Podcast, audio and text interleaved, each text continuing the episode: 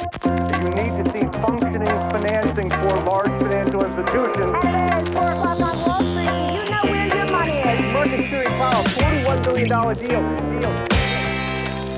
Nu är det ett och ett halvt år sedan kredithanteringsbolaget Intrum gästade podden mitt under brinnande coronakris.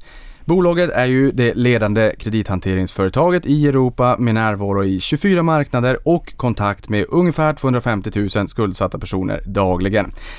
Nu ser vi ju ljuset i pandemitunneln och här kan nog Intrum vara en kanariefågel i gruvan, kanske det bolaget har örat mot rälsen. Frågan är ju alltså, hur mår konsumenterna just nu? Det här vill vi såklart veta mer om och dessutom vill vi också lära känna bolagets nya VD. Bolaget är listat på Large Cap, har ett marknadsvärde på 30,1 miljarder, 23 705 avansianer i ägarled för att vara exakt och med oss i podden har jag då VD Anders Engdahl. Varmt välkommen till podden! Tack så mycket! Vi börjar från början. Vem är Anders? Anders Engdahl heter jag. Jag är 47 år gammal. Jag är uppvuxen i Sverige men bor sedan eh, ett antal år utomlands. Och eh, jag bor i Spanien med min familj, två barn. Ja, och gillar att rida med må- många hästar och hundar. Ja men då får man ju säga varmt välkommen hem igen då som kanske är kortvarig hemvändare till Sverige. Inga konstigheter att eh, komma in uppenbarligen. Du sitter ju här i studion. Har det varit så under hela pandemin? Att resa mellan Spanien och Sverige har faktiskt varit ett av de, res eh, de resorna som faktiskt har gått att göra under pandemin. Eh, Sverige har ju haft fullt öppet för svenskar att flyga in och Spanien har också varit öppet för residenta som jag då som att flyga tillbaka hem. Så att eh, det har faktiskt gått bra. Du tog ju över stafettpinnen som VD här i slutet av förra året. Hur har din resa sett ut fram till egentligen nu att du tog över som eh, VD? Det har varit ett intensivt år och jag är naturligtvis väldigt glad över att jag fick frågan för ett år sedan att eh, ta över och leda bolaget. Eh, vi presenterade vid vår kapitalmarknadsdag i november för ett år sedan, så precis ett år sedan, vår resa, vår, eh, ja, den resan vi gör nu framåt de närmsta tre åren i vår, trans, vår transformation och vårt transformationsprogram. Så att eh, mycket av min vardag har gått åt till att eh, leda och driva det transformationsprogrammet framåt i alla dess delar. Vi kan ju också göra så här eh, för dig som lyssnar på det här. Eh, Intrum har ju varit med vid ett flertal tillfällen. Jag kan länka det första avsnittet i beskrivningen in under så kan man så att säga lyssna i kapp. Men för de som inte har lyssnat på de avsnitten, kortfattat, vad gör Intrum för någonting? Så Intrum är Europas största och ledande kredithanteringsbolag. Vi arbetar både med företag och finansiella institutioner i att hjälpa dem att hantera sena betalningar. Sena betalningar kan ju vara ett stort problem för små företag och ett eh, problem för också större företag om de har sålt varor och tjänster som de inte har fått betalt för. Vi jobbar också med mycket finansiella institutioner, banker och andra institut eh, där de har krediter som de har gett ut så de inte har de kunder som inte har kunnat betala på. Och vi jobbar med deras kunder, deras slutkunder då, att hitta betalningsplaner och andra sätt som de kan, kan eh, eh komma tillbaka och, och betala dem över tiden. Och som jag sa här nyss då, förra vdn Mikael Eriksson har ju gästat podden några gånger. I slutet på förra året lämnade du rollen som finanschef och tog över som VD. Hur kommer det att märkas och hur har det märkts att du har tagit över stafettpinnen? Jag har en eh, annan ledarstil än vad Mikael hade. Jag är väldigt, eh, vad ska vi kalla det för, execution-orienterad. Eh, jag, i samband med, som jag sa, så, som att jag tillträdde så annonserade vi också vårt stora transformationsprogram. Och det är ett, ett jättestort projekt för oss att ställa om sättet vi arbetar på runt om hela företaget. Från att ha jobbat väldigt multilokalt till att jobba som ett intrum. Eh, vårt, ett, vårt, det vi kallar för One Intrum-programmet som handlar dels om eh, hur vi arbetar som företag i våra processer och vi bygger en global verksamhet verkligen eh, i dess rätta mening istället för att ha Eh, lokala enheter som jobbar väldigt eh, oberoende av varandra. Senast ni gästade var ju i maj i fjol. Det här var mitt under brinnande finanskris. Nu ser vi ju ljuset i pandemitunneln. Vi har sett att man har dragit tillbaka begränsningar, restriktioner. Ekonomierna har ändå öppnat upp, även om vi har haft det kanske någorlunda enkelt i Sverige. Å andra sidan, förmodligen inte lika enkelt i, i, i Spanien, eh, där du och familjen bor. Så här i efterhand, hur påverkades ni av pandemin? Pandemin har ju varit en, eh, en, situation som vi inte upplevt tidigare. Eh, det går inte egentligen att länka tillbaka till någon tidigare kris egentligen. Eh, det har ju inte varit en finanskris på det sättet som vi hade kanske i slutet av 2000 eller runt 2008-2009. För det här handlade ju om att samhällena runt om i Europa stängde ner samtidigt. Aktiviteter som vi tog för givet inte längre kunde göras. Man kan inte gå på restaurang, man kan inte åka på, på, på sin semester, man kunde inte träffa människor på det sättet som man brukade kunna göra. Och det påverkade ju samhället i stort. Eh, och rörligheten ja, minskade och så vidare. Vad vi såg på vad det gäller konsumenterna eh, runt om i Europa så Eh, så drog man ju ner sin konsumtion kraftigt och ändrade sina konsumtionsmönster. Men det ledde också till att väldigt många människor faktiskt spenderade mindre pengar under den här perioden än vad man brukar göra. Och istället så har ju sparandet ökat under den här perioden i stort. Men vad också vi har sett under den här pandemiperioden har ju varit en ökad polarisering där två tredjedelar av europeiska konsumenter har fått det bättre. Och en tredjedel av konsumenterna har fått det sämre. Så vi har ju fått en ökad alltså fördelningsskillnad mellan konsumenter i Europa. Och det har ju, skapar också en utmaning naturligtvis när vi kommer ut ur pandemin här framåt. Ja, precis. Och när vi kommer ut ur pandemin. Eh, jag blir jättenyfiken när man, eh, liksom, när jag läste er årsredovisning från i fjol så stod det ju i en undersökning som ni då gör årligen att 64% av respondenterna sa att de sparade mer pengar i fjol än innan pandemin. Det kan ju finnas en logik i det och när krisen slår till och man inser att hoppsan, det kan vara bra med en ekonomisk trygghet när det barkar söderut och man kan ju aldrig riktigt veta när det sker. Men sen stod det ju också att, eh, och dessutom då att man gärna vill öka kunskapen kring privatekonomi, vilket känns sunt. Vi borde också få in det på skolschemat i Sverige. Däremot så sa ju också att 47% av Europas konsumenter att ekonomisk trygghet har blivit en högsta prioritet. Det här är ju någonting som jag känner kan förändra marknaden under ganska lång tid framöver. Många kommer att komma ihåg det här och man kommer, de som är unga nu eller kanske mitt i livet kommer att berätta för sina barn och sen så kommer det leva kvar under en tid. Hur tror du att det här kommer påverka er? Det är mindre kanske, tänker jag, som trillar mellan stolarna och att man, man inte kan betala eller så. Men å andra sidan så får ju de flesta en starkare ekonomi också. Hur påverkar det här Intrum? Alltså, för samhället så är det ju bra att medvetenheten om att man behöver spara och ha en buffert för eh, en regnig dag. Det, det är ju bra för samhället i stort och att vi inte har ett överkonsumtionsmönster i samhället. Vi vill ju verka för en, en sund ekonomi. Och vi, vårt uppdrag är ju att hjälpa våra klienter i att eh, när de har slutkunder som har problem, när de hamnat i en svår situation, att hjälpa deras slutkunder och konsumenter att ta sig ur den situationen. Så vi ser det ju som ett samhälleligt som uppdrag för oss att hjälpa till i den delen. Så på det sättet det har, har skett nu då under de senaste 18 månaderna så vad vi har sett är ju att eh, folk har sparat mer. Folk har betalat ner på sina lån. Folk har betalat tillbaka i större utsträckning på sina utestående skulder. Och vi har sett det i form av att vår investeringssida, de portföljerna vi äger, har har faktiskt en högre återbetalningsgrad de senaste 18 månaderna än vad vi sett tidigare. Samtidigt har vi också sett ett minskat inflöde av nya förfallna krediter från våra servicingkunder. Där de har inte haft lika många förfallna lån och det beror på flera saker. Dels för att, eh, som, som, vi pratade om, att konsumtionen gick ner, eh, folk sparade mer och därmed inte har, har drivit lika mycket konsumtionsrelaterade eh, förfallna krediter.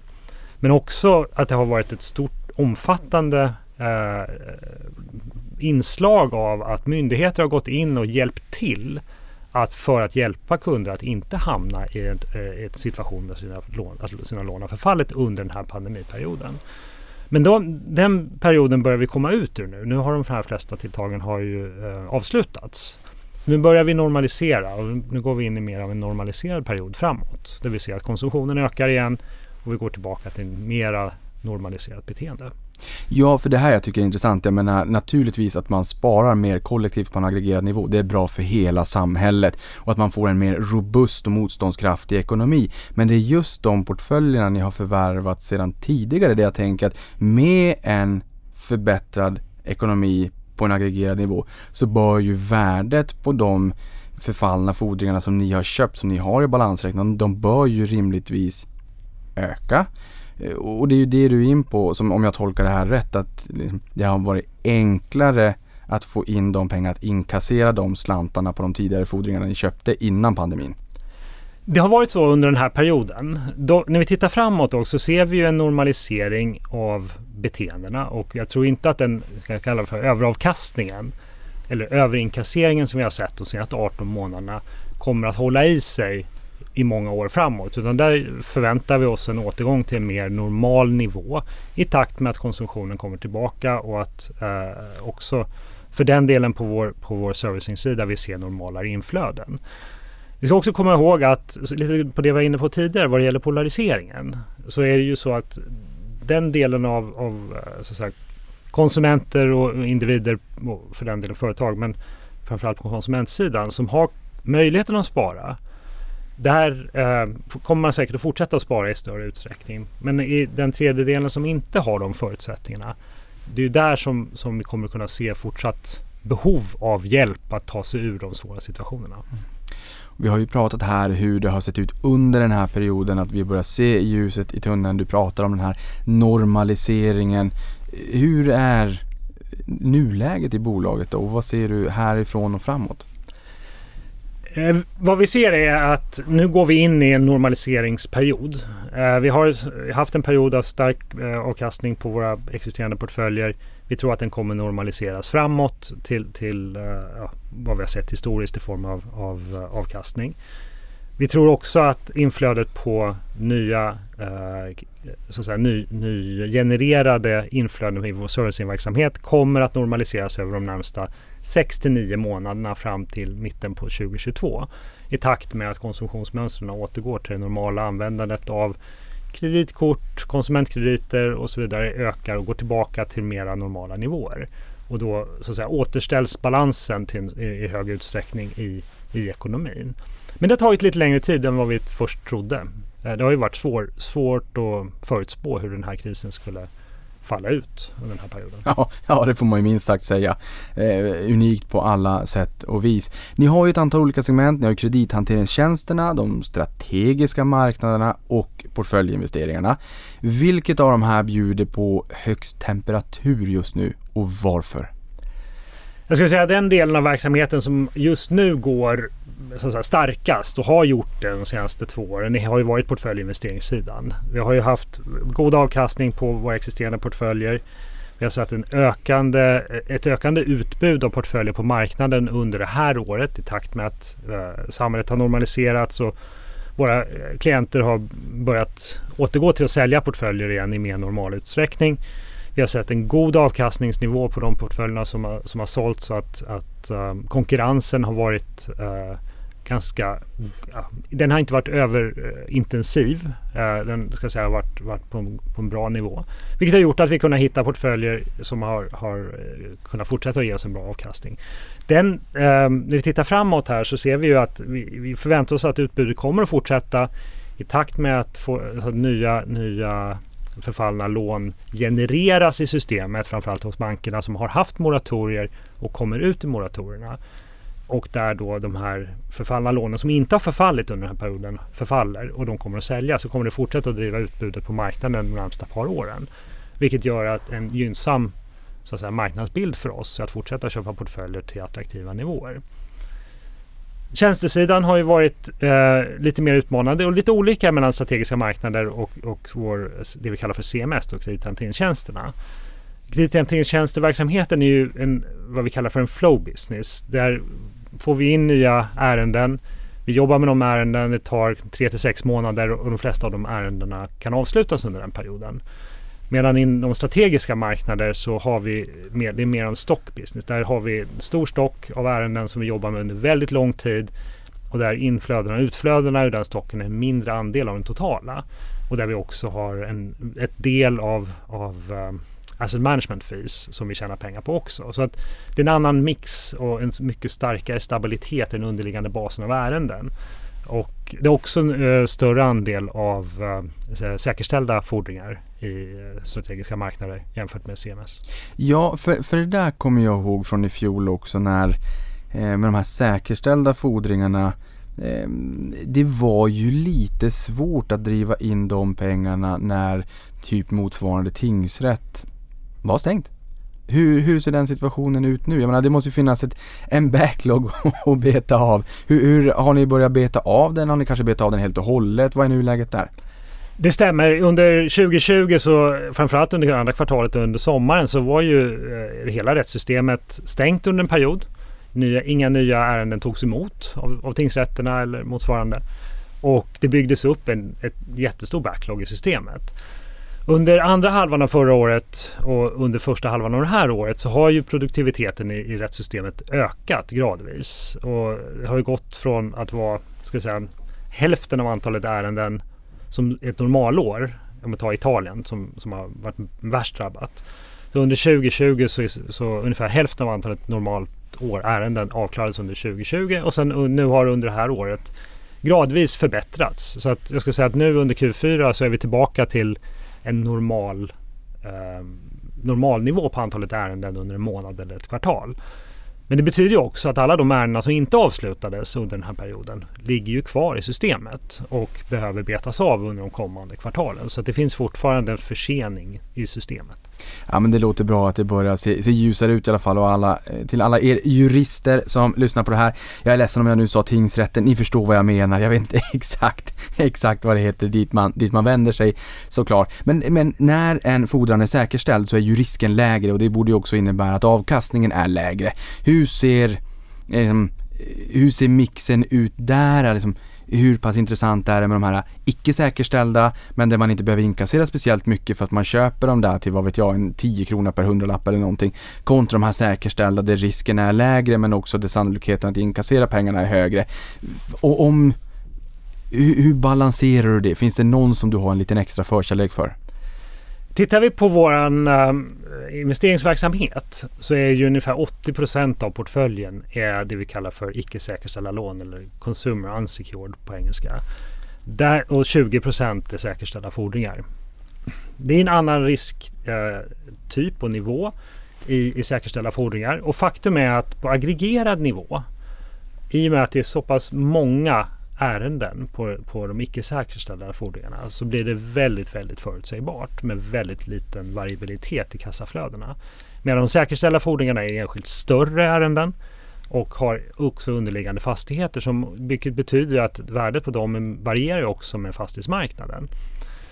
Så vi vill inte ha för hög risk på de säkerställda i vår egen portfölj.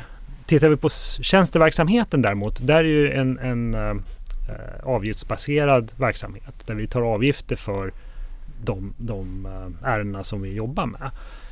Och där är vi mera så att säga, o, in, vi spelar oss mindre roll om det är ett säkerställt eller icke säkerställt ärende. Det är olika arbetsinsats naturligtvis på vilken typ av ärende det är men vi tar ju betalt för de tjänsterna som vi levererar. Så för oss handlar det mer om att kunna lösa våra, kund, eller våra klienters eh, behov och, och, med den typen av, av eh, ärenden som de har i sina portföljer att kunna hantera.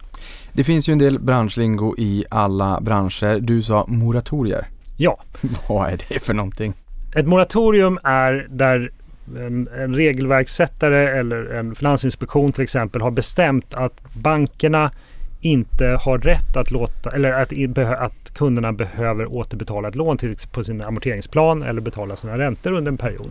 Mm. Vilket gör att ett lån klassificeras inte som ett förfallet lån under den här perioden. Aha, okej. Okay. Det här är ju eh, lån som har eh, alla lån som är klassificerade som, som eh, performing loans, som, säga, som väl, välfungerande lån.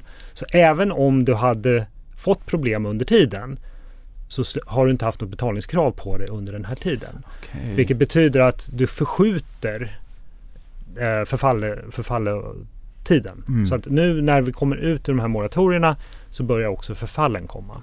Ja, okay. ja, och, det... Och, det, och, det, syns i bankernas redovisning nu att deras, de kallas för klass 2-lånen, de högrisklånen, ökar kraftigt.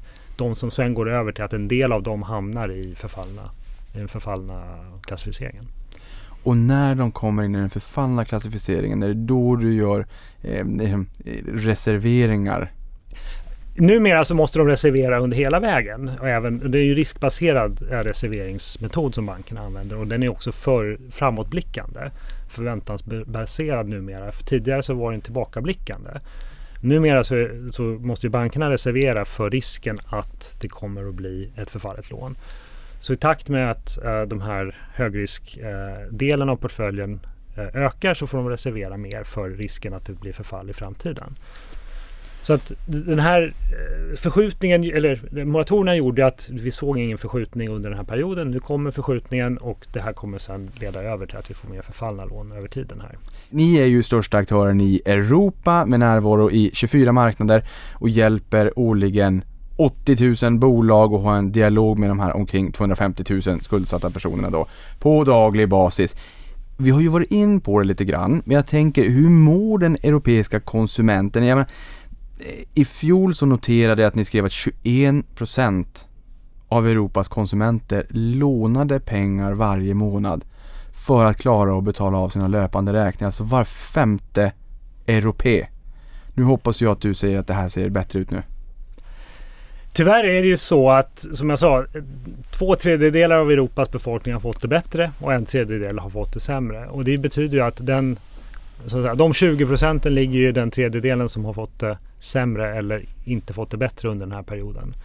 Och det gör ju att det, det, det, har ju varit svårt för, för många konsumenter som inte har haft så god finansiell eh, eller ekonomisk eh, situation.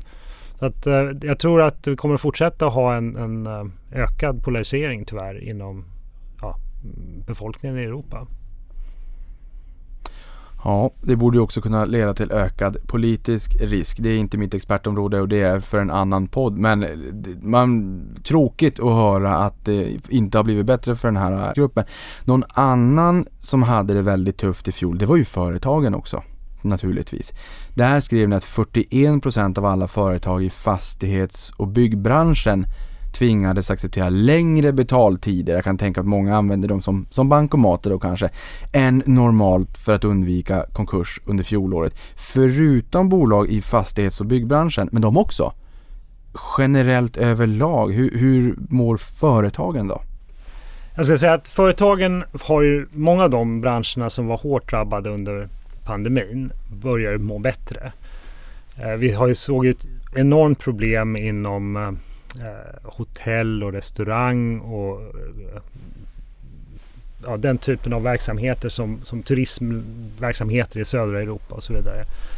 De har ju haft en bättre sommarsäsong än vad vi hade haft eh, under förra året och vi ser ju att, att resandet ökar om än inte på tillbaka på, på pre, så att säga, prepandemiska nivåer. Så att det, det, det, är bättre, men det är fortfarande så att det är många företag och vi ser framförallt, allt, och när vi pratar med våra bankklienter till exempel, så där de ser den största risken för ökande förfallna lån så är det inom små och medelstora företag och särskilt inom de här typen av branscher fortfarande. Och det är ett omfattande problem runt om i Europa. Ni har ju närvaro då i 24 marknader. Vilket innebär, det är det jag menar med den här kanariefågeln också, att ni har känselspröten ute och känner förmodligen ganska, ganska snabbt ändå. Även om det inte är så att ni köper eh, en portfölj med förfallna fordringar för att den inte finns på marknaden ännu så antar jag att ni ändå kan prediktera ganska bra och, och förstå lite grann hur, hur det ser ut där ute. Vart eh, Eh, vart går det bäst? Vilken del av era marknader mår bäst just nu och var ser ni starkast tillväxt? Jag skulle säga så här att norra Europa, Norden, har ju en väldigt stark eh, grundekonomi. Jag tycker att vi ser ändå att där, eh, ska jag säga att där finns det starkast förutsättningar. Jag tycker också att eh, Eh, en, vissa delar av Västeuropa eh, och för övrigt en del av länderna i Östeuropa har också, har också goda förutsättningar. Jag tror att eh, de länderna som var hårdast påverkade av pandemin i södra Europa och eh, i viss mån också ja, Italien, Frankrike, Portugal, den typen av länder. Där kommer det att ta längre tid innan ekonomierna är fullt tillbaka era strategiska marknader så som jag kommer ihåg det var ju Spanien, Grekland och Italien. Ehm, inga nya marknader som har tillkommit där? Nej då, utan det den, vi täcker ju i stort sett hela Europa. Vi har inga planer på att öka vår så att säga, geografiska närvaro. Vi täcker 98 procent av den europeiska marknaden. Så att det finns inget, inget behov av oss att, att växa geografiskt. Vi ser ju stora tillväxtmöjligheter inom de marknader där vi opererar. Och vi har ju framförallt om vi tittar på tjänstesidan ett antal länder där vi har en stark närvaro till exempel på portföljinvesteringssidan. Men där vi ännu inte har vuxit till den marknadsandel eller till den marknadsposition som vi ser att vi borde kunna ha på tjänstesidan. Så där ser vi goda möjligheter att fortsätta växa och också att addera ytterligare segment inom, inom tjänstesidan. Där vi kanske har historiskt varit mera fokuserade på ett smalt segment och där vi kan bredda och använda den produktkunskap som vi har i andra länder och ta in den i de marknaderna. Så vi ser goda förutsättningar för tillväxt på tjänstesidan. Men för där tänker jag också, jag menar, vad är det som differentierar era strategiska marknader och gör just Spanien, Grekland och Italien speciella? Men det har varit en del förvärv i de länderna också, en del ganska stora samarbeten. Eh, vad, skulle en, en marknad i en befintlig geografi kunna växa till sig på något sätt? Att karaktäristiken är som sådan att ni tycker att det här är nu en strategisk marknad. Att man ser en migrering så. Det är inte otänkbart. Eh, jag ska inte säga inte, men just nu så ser vi att den här uppdelningen är lämplig. Eh, karaktäristiken för de strategiska marknaderna för Spanien, Italien och Grekland är eh, några, några skillnader. Dels eh, skillnaden vad det gäller det jag beskrev vad det gäller en, en flow eller flödesbaserad verksamhet mot att jobba med en mera en stockbaserad verksamhet där du har en, en stock där du arbetar och har mindre inflöden och mindre utflöden varje år. Det ena. Det andra är att det har, ju, en stor andel säkerställda lån i det vi eh, jobbar med på tjänstesidan inom Spanien, Italien, Grekland och har en större andel fastighetsinnehåll där. Sen har vi också våra, våra eh, joint ventures där vi har både i Spanien, Italien och Grekland eh, strategiska samarbeten med våra partners som, där de också är delägare i viss mån i de lokala enheterna. Och det är också en särskiljande drag för de strategiska marknaderna jämfört med, med det vi kallar för kredithanteringstjänsterna. Just det. jag kommer att tänka på det, här, jag kan inte ens uttala det, Piraeus. ja, eh, försöka duger.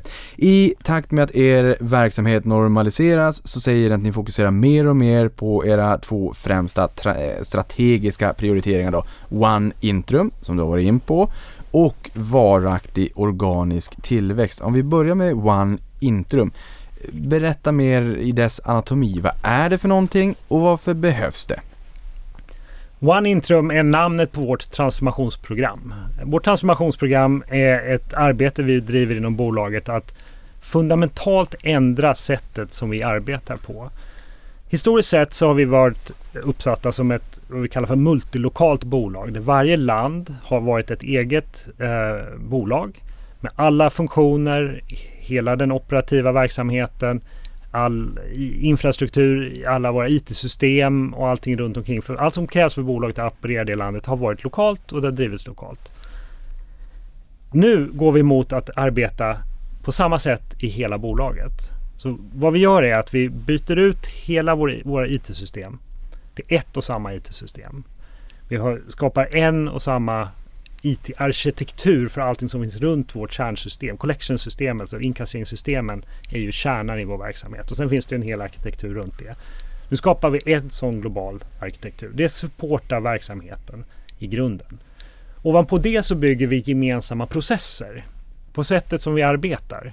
Hur vi inkasserar till, eh, historiskt sett så har vi jobbat på 24 olika sätt i de här 24 olika länderna ute i, i Europa. När man gör ett visst, va, en viss process inom ett visst, ärende. Nu ska vi jobba på samma sätt. Vilket gör också möjligheten för oss att ta ut effektivitetsvinster över hela bolaget. Vi kan automatisera processer i mycket större utsträckning. Vi kan effektivisera verksamheten och få, att, eh, få möjlighet att fokusera vår personal där den kan göra mest nytta och skapa mest värde.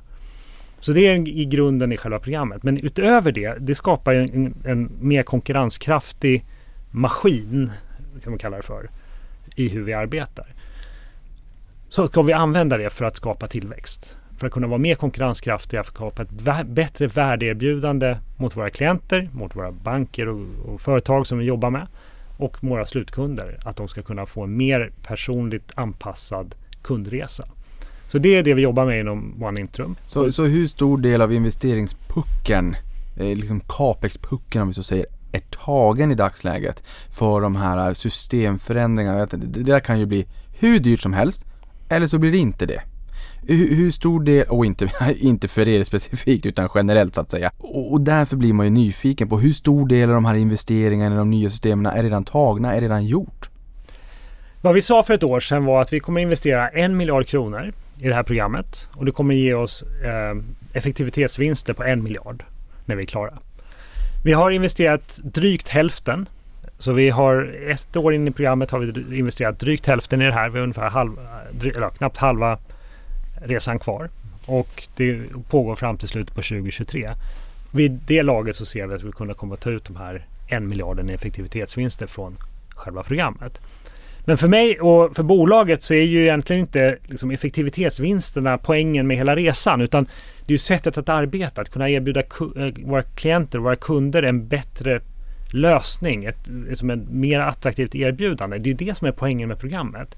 Att kunna vara den så alltså fundamentet för att kunna skapa långsiktig organisk tillväxt som blir eh, poängen med programmet. Så om ni ser hur ni datadrivet kan förbättra en process eller förbättra en funktion för mig som kund att komma i kontakt med er på ett mer eh, sömlöst sätt så skalar ni ut det på 24 marknader på en gång. Precis. För problemet vi har haft när vi har haft 24 olika sätt att arbeta på är att då måste man göra en sån eh, idé eller ny teknik implementering 24 gånger på 24 olika sätt.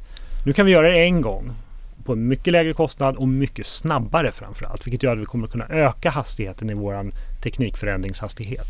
Och det är ju det som kommer kunna skapa så att säga, den fortsatta resan även bortom de här närmsta två åren. När man pratar om bilar så vill ju alla veta liksom hur snabbt det går att accelerera upp från 0 till 100 km i timmen. Om vi tar här bara från 0 till 100. Liksom, hur stor har den här swoosh-effekten varit? Men det, för det, man vill ju få med personalen på det här. Det är ett nytt arbetssätt, ett nytt sätt att tänka. Det tar ju tid att gå från det ena till det andra. Men det är ju värt det i och med att det blir så pass mycket bättre naturligtvis då. Hur stor del av den här resan är tagen? Alltså hur, hur väloljad är det här nya maskineriet? Eller är det fortfarande liksom inkörningsperioden så att säga? Vi är som sagt ett år har gått och vi har två år kvar. Jag skulle säga att vi är en tredjedel igenom den omställningsresan. Vi har två tredjedelar kvar. Men vi är på god väg och vi, vi arbetar mycket intensivt i bolaget tillsammans. Både med våra ledare, jag har precis samlat alla våra ledare här i Stockholm nu de sista dagarna och pratat om det här och tillsammans med också våra 200 toppledare i, i organisationen på, på videolänk. Och vi fortsätter att arbeta väldigt kontinuerligt nu med det här, att få ut det i hela organisationen på ett nytt sätt att arbeta. Så det, det är ett eh, omfattande arbete. Eh, vi har som sagt mer arbete framför oss in i 2022 och 2023. Men jag är helt övertygad om att det här kommer att skapa väldigt goda förutsättningar för, för både ett bättre erbjudande till våra klienter och våra slutkunder och i slutändan tillväxten för bolaget på sikt. Ja, för det där är ju såklart, jag förstår att det här är en fråga som, eh, som ställs väldigt ofta av analytikerkåren kan jag tänka mig i och, det här, i och med att jag tolkar att det här är så viktigt för er. Vad betyder det här i termer av eh, liksom, siffror? Hur pass mycket bättre kommer Intrum? Va, va, vilken bild är det ni vill ni förmedla till analytikerkåren som naturligtvis är så pass nyfikna? Vad innebär det här för topline-tillväxt och bottomline-tillväxt? Vad är liksom typsvaret här? Vad säger ni? Våra finansiella mål som vi också satte upp eh, och gick ut med i samband med kapitalmarknadsdagen för ett år sedan innebär dels att vi ska öka avkastningen på vårt investerade kapital och ta upp den till minst 10% det, har, det är en väsentlig förbättring från där vi var tidigare. Det handlar dels om att vi ska eh, öka så att säga, lönsamheten. De här miljarden i besparing ska komma igenom på, på så att säga, profit och bottom line. Men också att vi kommer att fortsätta att driva tillväxt. Vi har tillväxtmål där vi ska fortsätta att driva avkastningen på, på bottom line med, ti- med eh, ja, minst 10% om året. Vilket gör att vi, vi kommer kunna fortsätta att supportera den tillväxten med en mer konkurrenskraftig lösning för våra kunder och klienter i slutändan. Så att eh, högre avkastning på kapitalet och högre tillväxt. Och en sak som jag tycker är lite intressant här, det är ju att en, eh, One Interim var ju en av era två viktiga strategiska prioriteringar. Den andra är ju varaktig organisk tillväxt.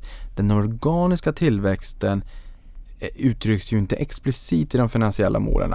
Å ena sidan ökad organisk tillväxt oavsett om, det, om den är organisk eller förvärvad eh, den märks ju kanske långsiktigt i alla fall i och med att den trillar ner på sista raden i, i termer av vinsttillväxt. Man kan ju späka sig och, och, och sänka kostnader tills det inte går längre men då sen behöver man ju intäktstillväxt naturligtvis. Men organisk tillväxt är viktigt för er, alltså en strategisk prioritering. Berätta mer. Organisk tillväxt är otroligt viktigt för oss för att det Eh, organisk tillväxt framförallt på tjänstesidan. Och det har ju varit, om man tittar tillbaka de sista tio åren så har den organiska tillväxten på tjänstesidan inte varit så stor.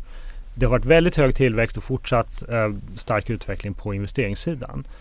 Men när vi tittar på närmsta 5-10 åren framåt så vill vi se tillväxt på båda benen. För att vi har en, en tjänstesida som är eh, kan vi kalla för capital light som inte drar kapital och som skapar fritt eh, kapital i bolaget som vi då kan använda för att återinvestera på investeringssidan. Vilket gör att vi kan, så båda de benen hjälper ju varandra rent finansiellt.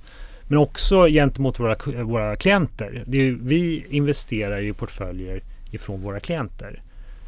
Så att vi, vi, köper ju inte vilken portfölj som helst ute på marknaden. Utan vi, vi tar ju de så att säga, möjligheterna som kommer fram i de dialoger, de relationer som vi har med våra klienter där ute. Så vi vill gärna se att de växer så att säga, tillsammans, båda benen i bolaget. Och har vi inte tillväxt på tjänstesidan så blir det svårt att skapa tillväxt på, på investeringssidan.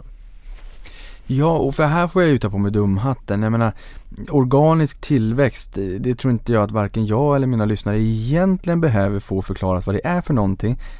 Men här behöver jag det. Därför att, jag menar, från tid till annan så ser jag att ni har historiskt förvärvat bolag, ofta landat i de strategiska marknaderna. Men jag tänker ju att ni kan ju, ni har ju 80 000 bolag ni arbetar med, ni kanske går in i en ny vertikal där ni ser att, ofta pratar man ju om hur kan vi ta en större del av konsumentens plånbok om man är en konsumentprodukt. Ni kan ju ta en större del av plånböckerna hos era företag och hjälpa dem på ett bättre sätt med ett behov som de redan har. Men peng betalningsströmmen, pengarna går till någon annan. Samtidigt som ni förvärvar mycket portföljer, ni kanske förvärvar bolag i de här marknaderna etc. Vad är organisk tillväxt och inte? Och jag menar, vi var ju in här nu i början också på att um, inkasseringsnivåerna temporärt i alla fall har förbättrats. Leder det till en ökad organisk tillväxt? Vad är organisk tillväxt för Intrum? Organisk tillväxt för oss är, i slutändan handlar om intäkterna vi får från vår tjänsteverksamhet. Den kan vi ju kortsiktigt kommer vi kunna se en förbättrad tillväxt baserat på den normalisering vi ser kortsiktigt närmsta ett eller två åren. När vi går tillbaka till en mer normal eh, säga, situation i en postpandemisk värld. Men om man tittar på, på medellång till lång sikt så finns det egentligen bara två sätt att driva organisk tillväxt. Antingen är det att ta en större andel av affären hos våra existerande kunder. Och där jobbar vi väldigt systematiskt med våra, våra klienter och försöka identifiera behov de har för att kunna sälja fler tjänster till dem och mera värdeskapande tjänster för våra klienter. Vi arbetar väldigt tätt med nu med att, att bygga ut vår dataanalyskapacitet i bolaget för att kunna erbjuda det som tjänst, som tilläggstjänster eh, för att kunna vara värdeskapande för våra klienter. Till exempel. Men också att eh, attrahera fler klienter till våran plattform. Att vi får fler företag, fler små och medelstora företag, fler stora företag och fler banker och finansiella institutioner att använda Intrum som partner för inkassering och, kredithanteringstjänster framåt. Så förvärva tillväxt, är det då om ni skulle köpa, köpa in er i ett joint venture i en av era strategiska marknader eller köpa en PD-portfölj? Det är, liksom, det är det förvärvade? Förvärva tillväxt är om vi köper ett bolag, om vi köper ett annat kredit, eh, eller om vi som du säger betalar för att vi går in i ett joint venture med en bank. Det är ingen hög prioritet för oss för tillfället utan vi vill attrahera nya klienter till, till Intrum så att säga, utan att betala för det som en ja, normal tjänsteverksamhet växer. På investeringssidan, så när vi pratar organisk tillväxt på investeringssidan så handlar det mer om att vi köper fler större portföljer. Där, det är ju en investeringsverksamhet. Så det är så att, säga, att, att köpa portföljer är del av vår organiska verksamhet där. Så det, det, det, men då köper vi inte bolag, då köper vi bara portföljer. Anders, eh, tack för förklaringen. Nu, nu trillar någon på lätt ner. Jag tänker mig, ni är ju väldigt duktiga, utgår ifrån, på prediktering. Och jag tänkte på det lite grann när vi pratade om bankerna. Och, ena, och de, ska liksom predi, de ska prognostisera hur mycket som kommer att gå till, till liksom dåliga lån, där, där kunderna kommer fallera. Och, och, inte bara nu liksom när det väl har skett, under, utan under hela vägen. Eh, de är ju säkert duktiga på det här också. Fast det här är ju eran everyday business, bread and butter. Skulle ni kunna eh, utveckla en, så, en sån tjänst och hjälpa exempelvis finansbranschen med prediktering? Det gör vi redan. Det gör ni redan. Men vi gör det, har gjort det historiskt lokalt. Vi har några marknader där vi är väldigt duktiga på det här. Nu bygger vi det här på global basis. Nu etablerar vi ett globalt center. Vi har eh, precis eh, de sista fem månaderna skapat en egen funktion inom bolaget som heter dataanalys. Vi har en ny chef för dataanalys som sitter i, i koncernledningen och som nu bygger upp den här kapabiliteten globalt i bolaget. För vi ska kunna erbjuda det här i alla marknader som tjänst till våra klienter. Eh, ta Norge som exempel. De är jätteduktiga på att göra det här i Norge. Men nu vill vi kunna göra det här i alla marknader. Och så nu kan vi naturligtvis kunna ta det de har gjort i Norge eller i Schweiz och andra marknader där vi har gjort det bra hittills. Men också bygga det på ett sätt som gör att vi kan skalera det över hela verksamheten. Eh, vi pratade ju om, om kunderna här och den organiska tillväxten. Hur, eh, hur stor potential finns det i dagsläget i de här 80 000 kunderna att, att faktiskt kunna ta fram de här nya vertikalerna eller nya produkterna eller eh, mer försäljning? Som sagt, merförsäljning jobbar vi med. Eh, väldigt, väldigt strukturerat. Och många av de här klienterna så säljer vi bara en tjänst idag. Vi jobbar väldigt systematiskt nu med att få identifiera och kan vi sälja två eller tre tjänster, kanske en reminder-tjänst eller en, en, en, eh, en tidigare collection. Alltså det vi ser trenden generellt är att våra klienter behöver hjälp tidigare i värdekedjan för att göra precis som du säger. Dels prediktera var, som hur mycket eh, som kommer och hur man kan göra insatser på ett tidigt stadium för att undvika att så mycket faktiskt slutar med som förfallna lån. Så vi kommer tidigare in i värdekedjan. Det skapar också ett mera så att säga, strategiskt natur i det vi gör för våra klienter snarare än att vi bara blir en leverantör av en tjänst längre ner i värdekedjan. Så vi jobbar väldigt systematiskt med att ta oss in tidigare i värdekedjan. Och det är, på, på företagssidan så handlar det om att, att samarbeta även på faktureringstjänster och, och kunna jobba med dem i, även in i deras uh, redovisningssystem och så vidare långt innan det kommer till, till förfallet, äh, förfallna fordringar.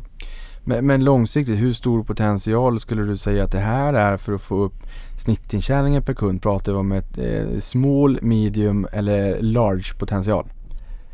Jag skulle säga att den här typen av uppförsäljning på existerande tjänster eh, har en mediumpotential. Datasidan, att använda dataanalys, där ser vi faktiskt väldigt stor potential eh, att kunna addera det. Vi har en databas på över 100 miljoner konsumenter runt om i Europa.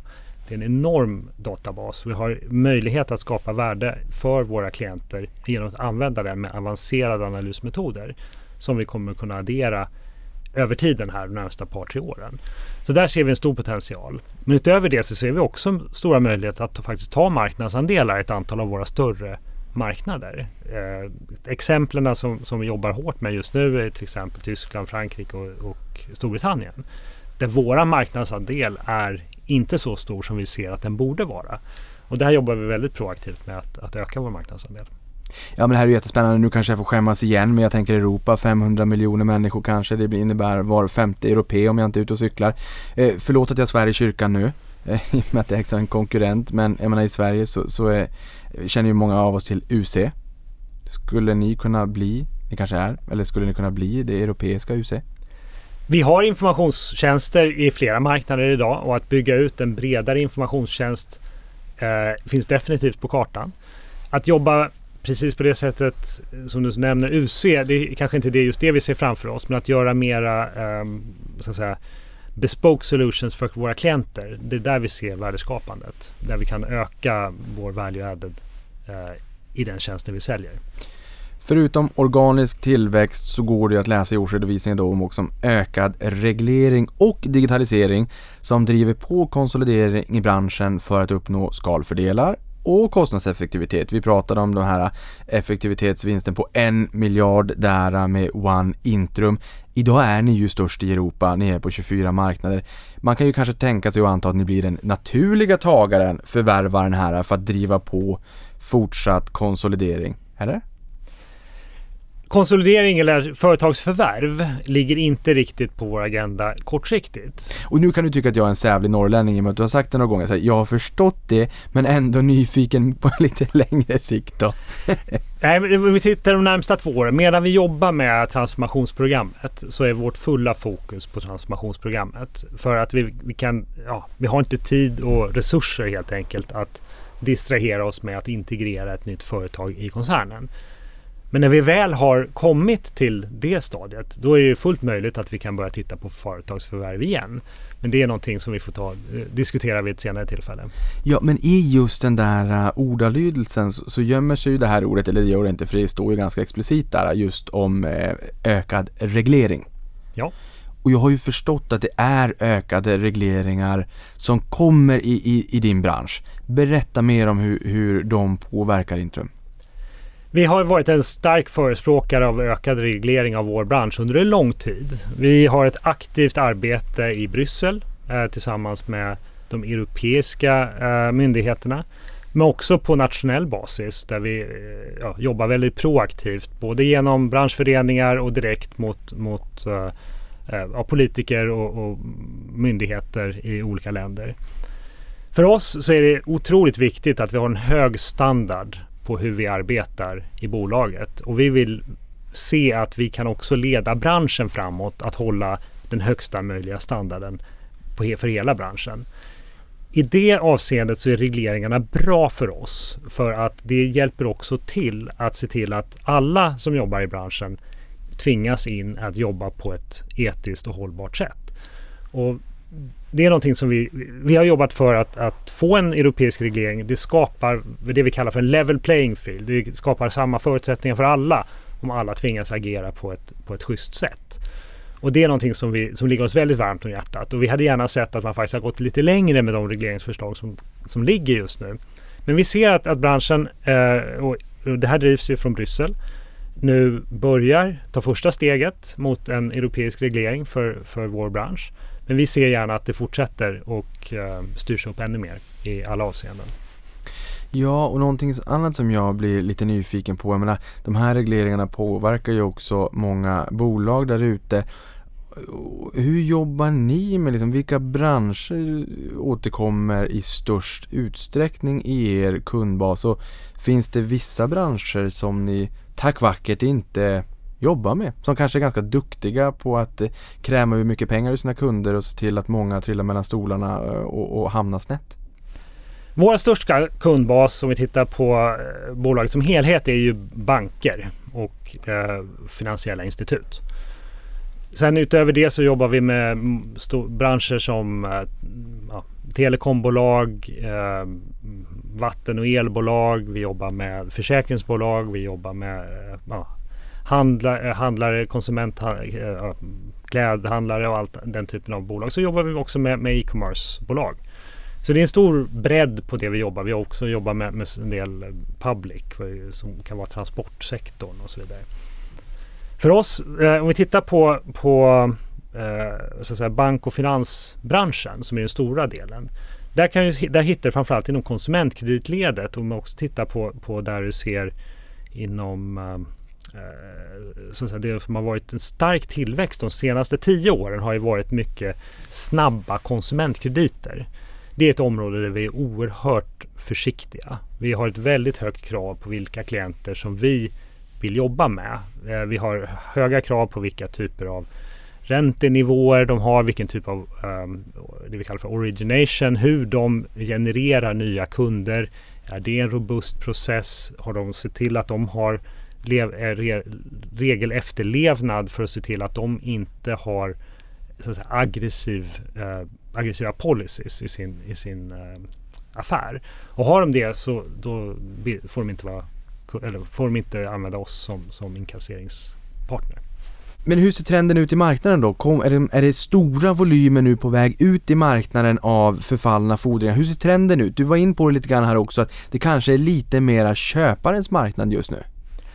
Vi ser framför oss att utbudet kommer att växa eh, in i nästa år och året efter i takt med att eh, de krediterna som inte har förfallit under pandemin nu börjar förfalla. Och när de har förfallit och eh, en stund därefter så kommer de att säljas av bankerna. Bankerna har högt tryck på sig ifrån den europeiska Eh, och även de nationella eh, tillsynsmyndigheterna att inte låta deras, det de kallar för NPL ratio, alltså deras andel av, av sina balansräkningar som är förfallna lån, öka.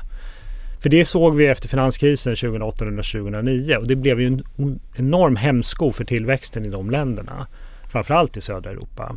Grekland kanske allra mest som exempel.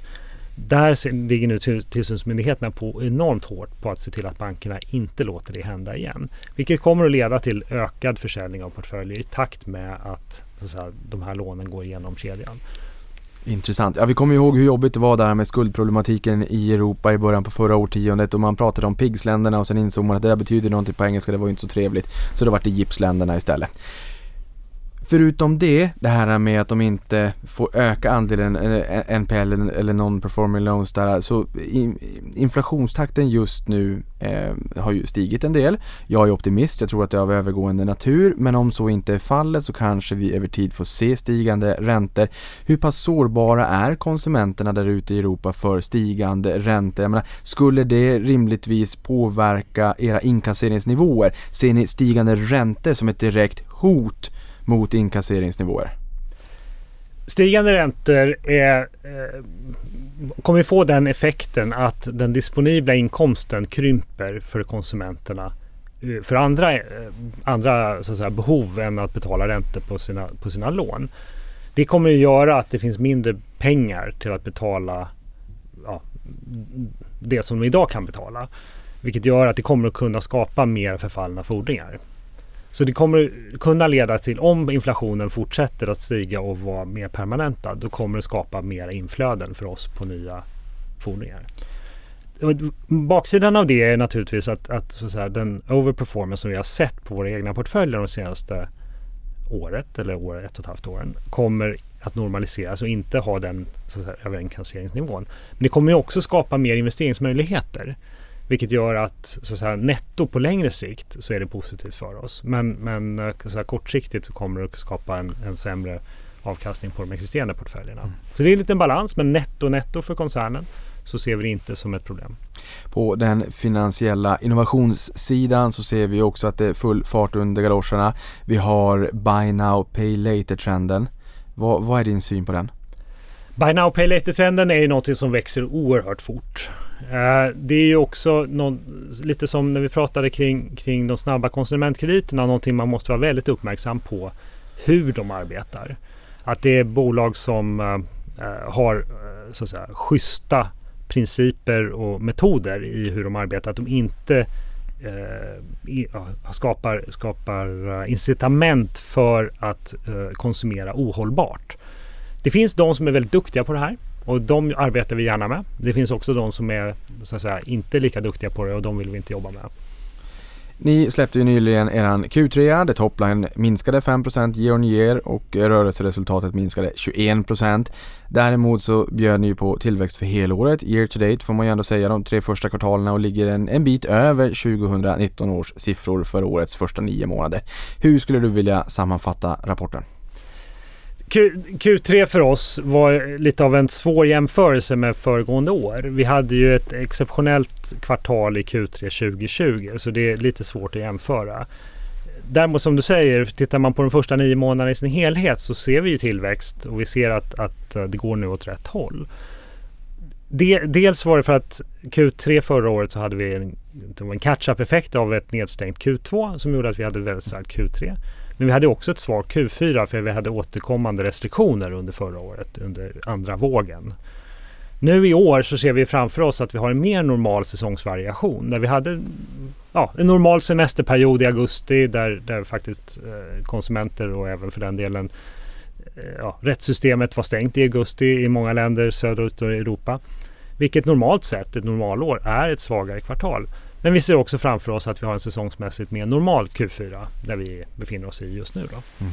Ni pratar ju även om rekrytering i senaste rapporten. Hur, hur lätt är det att få tag i kollegor just nu och riskerar det här att kunna bli en flaskhalsproblematik för er? Jag tänker i och för sig onboardingen kanske blir enklare med, eh, med One Intrum. Att det är enklare att det är strömlinjeformar i alla 24 marknader. Men eh, är det en utmaning för er just nu? Jag ska säga att, att rekrytering är någonting som vi gör re, återkommande och regelbundet hela tiden. Och vi har ju som många andra har lärt oss att rekrytera virtuellt. Vi har ju haft väldigt många kollegor som har börjat under den här pandemiperioden. Men det har ju också gjort att vi har kunnat bredda vår rekryteringsbas. Vilket gör att det är lättare att rekrytera bredare än vad vi kanske har gjort tidigare. Samtidigt så har vi en del marknader runt om i Europa som har väldigt, väldigt eh, så att säga, hög konkurrens på nyrekrytering och där, där är det lite kärvare att rekrytera. Men det som är bra med vår plattform är att vi finns i så många länder och nu bygger vi våra globala center.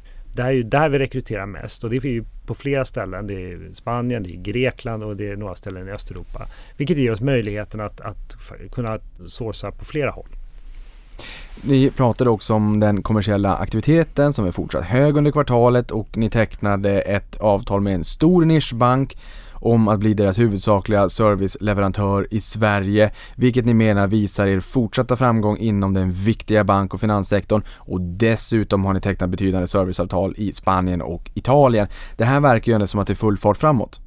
Det är full fart framåt på nyförsäljningen och vi har börjat vilja visa lite exempel på vad det betyder i praktiken. Så vi har tagit några exempel nu i, i Q3. Vi har även gjort det tidigare under, under sommaren. Men, men vad vi vill försöka få fram är att det är väldigt hög efterfrågan nu på våra tjänster och framförallt inom bank och finanssektorn så ser vi att den utvecklingen som de ser framför sig gör att de har behov av att professionalisera sin inkasseringshantering.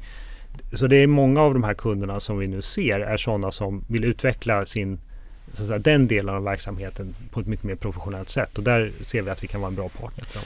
Portföljinvesteringarna uppgick till 1,6 miljarder under Q3 vilket nästan då är dubbelt så mycket som under 2020. Ehm, och här tänker jag också med de här regulatoriska förändringarna bland era kunder där man kanske inte kan låta det gå lika långt. Det låter som att mer volymer. Å andra sidan är det här en fördel för er? För jag menar, du har ju sagt lite grann att det är köparens marknad och kommer det ut väldigt mycket, kommer, kommer vi att se liksom, vad, vad är normaltakten i portföljinvesteringar härifrån framåt? När vi tittar på, på vår portföljinvesteringsverksamhet så det vi ser är ju att dels så säljer våra klienter portföljerna tidigare i värdekedjan. De regleringarna som har kommit, den, så säga, de förändringar på redovisning som har genomförts gör ju, finns ett starkt incitament att sälja portföljer tidigare. Det skapar ett större värde i portföljen. En, en, en gammal portfölj är ju svårare att inkassera än en, en som har mera nyliga förfall.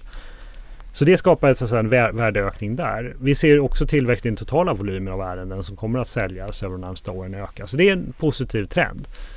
Vad det gäller den totala så säga, investeringsnivån så tror jag att i år så ligger vi tillbaka på mer ett normalår i investeringstakt. Förra året så låg vi på det vi kallar för återinvesteringsnivån. I år går vi tillbaka till en takt som är mer lik det vi hade i ja, åren före pandemin. Och härifrån så ser vi framåt att vi kommer kunna fortsätta att växa i takt i, i, ja, synkroniserat med tillväxten på tjänstesidan. Mm. Avkastningen på portföljinvesteringar, ROI, uppgick till 15% 2019 och nu är samma siffra då 14% men nu heter det justerad avkastning på portföljinvesteringar. Vad är skillnaden? Vi har ju eh, lite uppvärderingar och nedvärderingar eh, från kvartal till kvartal. För att göra den jämförelsen så att säga, mer jämförbar från, eh, över åren så justerar vi för eventuella upp och nedvärderingar. Så det är det som är Det har vi alltid gjort egentligen men nu har vi sett till att vi, vi eh, visar den så här, kallar det för justerad avkastning men det, det är den, den underliggande avkastningen på, på portföljerna. I rapporten får vi då veta att det gradvis förbättras men vilka är de största utmaningarna härifrån och framåt då?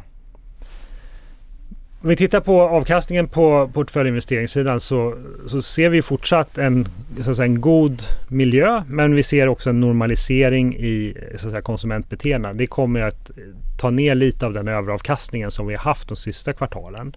Vilket också då kommer att, att säga, påverka avkastningen och ROI-måttet något negativt. Men å andra sidan så har vi en positiv marknad vad det gäller att köpa nya portföljer. Så att eh, vi ser en, totalt sett en, en eh, intressant miljö för portföljinvesteringar även framåt. Historiskt har ni varit en av de mest blankade aktierna på Stockholmsbörsen och som jag har förstått det så har ju också jänkarna tyckt att ah, men det är ju jättebra med Intrum.